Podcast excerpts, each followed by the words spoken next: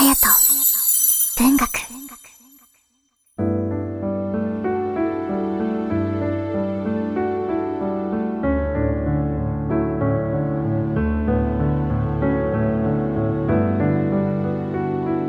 皆さんいかがお過ごしでしょうか？6月5日月曜日の夜です。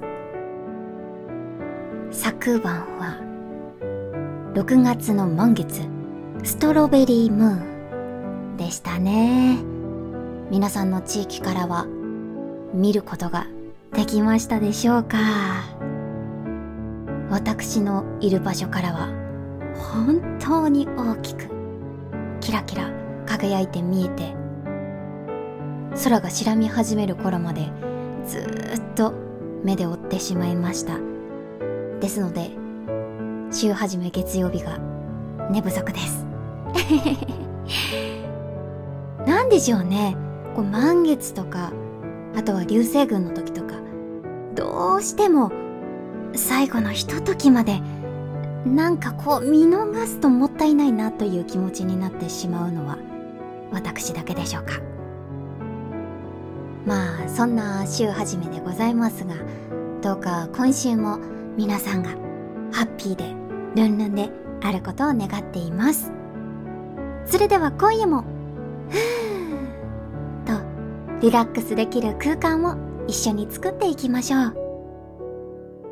あやと文学では皆さんのつぶやきでのご参加お待ちしております。ツイッターなどの SNS ではハッシュタグあやと文学。あやは漢字で色彩の際と書きます。にひらがなのと。漢字で文学。ハッシュタグあやと文学。ハッシュタグあやと文学でつぶやいてくださると嬉しいです。それでは前回のつぶやきの振り返り。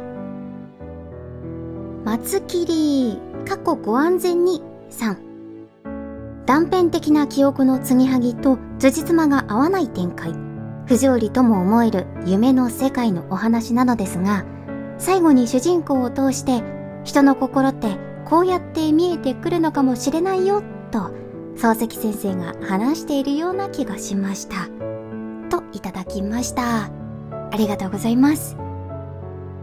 本当に今読ませていただいている「夢十夜」という作品は書くは書くは、まあ、ちょっと不思議ではあるんですが語りかけてくるような気が私も読んでいてしています。夏目漱石が描く夢の世界を通して私たちもちょっと豊かに。なりそうですかね？つぶやきありがとうございます。それでは今夜もスタートです。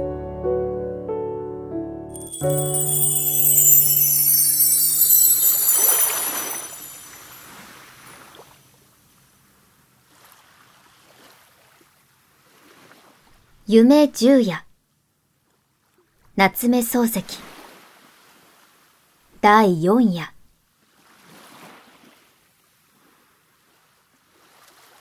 広い土間の真ん中に涼み台のようなものを据えて、その周りに小さい将棋が並べてある。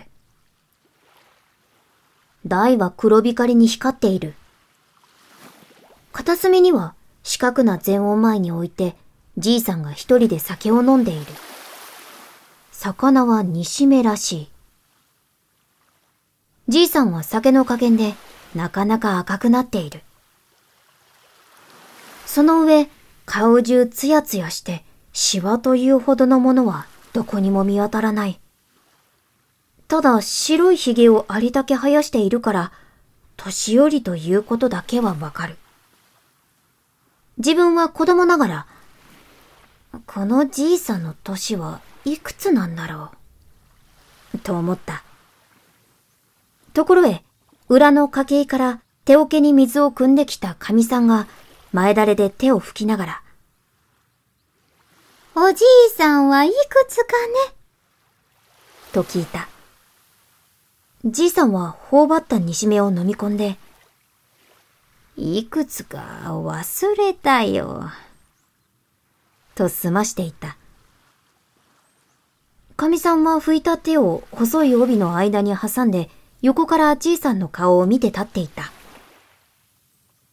じいさんは茶碗のような大きなもので酒をぐいっと飲んで、そして、はぁ、と、長い息を白い髭の間から吹き出した。すると、かみさんが、おじいさんの家はどこかね？と聞いた。じいさんは長い息を途中で切って、へその奥だよ、と言った。かみさんは手を細い帯の間に突っ込んだまま、どこへ行くかね？とまた聞いた。するとじいさんが、また茶碗のような大きなもので熱い酒をぐいっと飲んで、前のような息を、と吹いて、あっちへ行くよ、と言った。まっすぐかい？と神さんが聞いたとき、はぁ、と吹いた息が障子を通り越して柳の下を抜けて河原の方へまっすぐに行った。じいさんが表へ出た。自分も後から出た。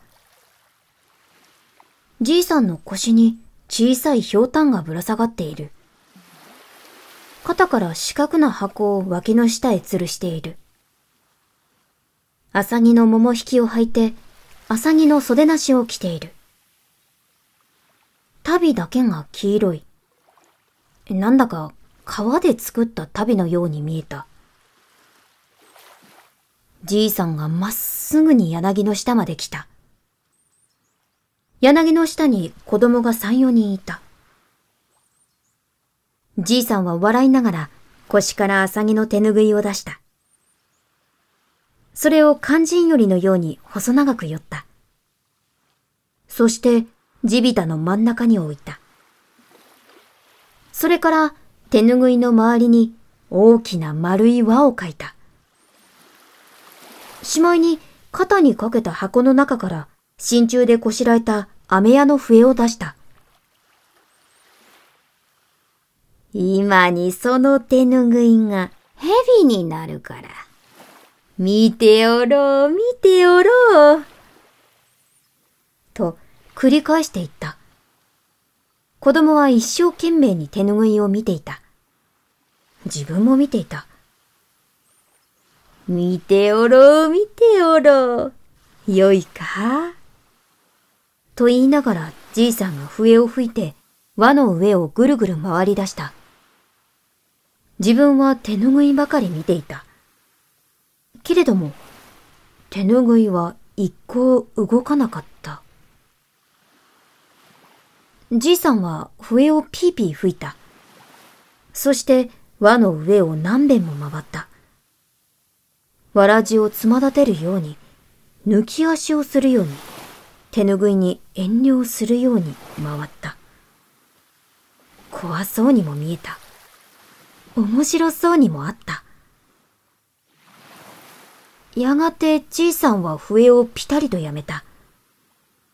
そして肩にかけた箱の口を開けて手ぬぐいの首をちょいっとつまんでポッと放り込んだ。こうしておくと箱の中で蛇になる。今に見せてやる。今に見せてやる。と言いながら、じいさんがまっすぐに歩き出した。柳の下を抜けて、細い道をまっすぐに降りていった。自分は蛇が見たいから、細い道をどこまでもついていった。じいさんは時々、今になる。と言ったり、蛇になる。と言ったりして歩いていく。しまいには、今になる。蛇になる。きっとなる。笛が鳴る。と歌いながらとうとう川の岸へ行ってた。橋も船もないから、ここで休んで箱の中の蛇を見せるだろうと思っていると、じいさんはザブザブ川の中へ入り出した。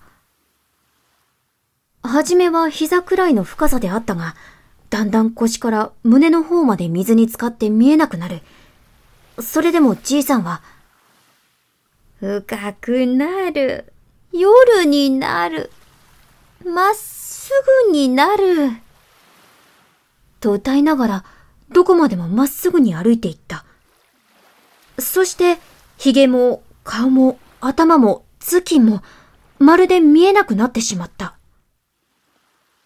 自分はじいさんが向こう岸へ上がった時に蛇を見せるだろうと思って、足の鳴るところに立って、たった一人、いつまでも待っていた。けれども、じいさんは、とうとう上がってこなかった。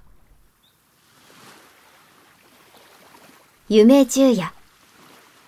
第四夜。夏目漱石。隼人。文学第53回。隼人文学。今宵は夏目漱石作。夢十夜の中から第4夜を読ませていただきました。いかがだったでしょうか？皆さんが蛇をどう捉えるのか、まあ、少し気になったところですが、どうかそんなところも考えながら聞いてくださると嬉しいです。それでは、ハピルな今を？今を？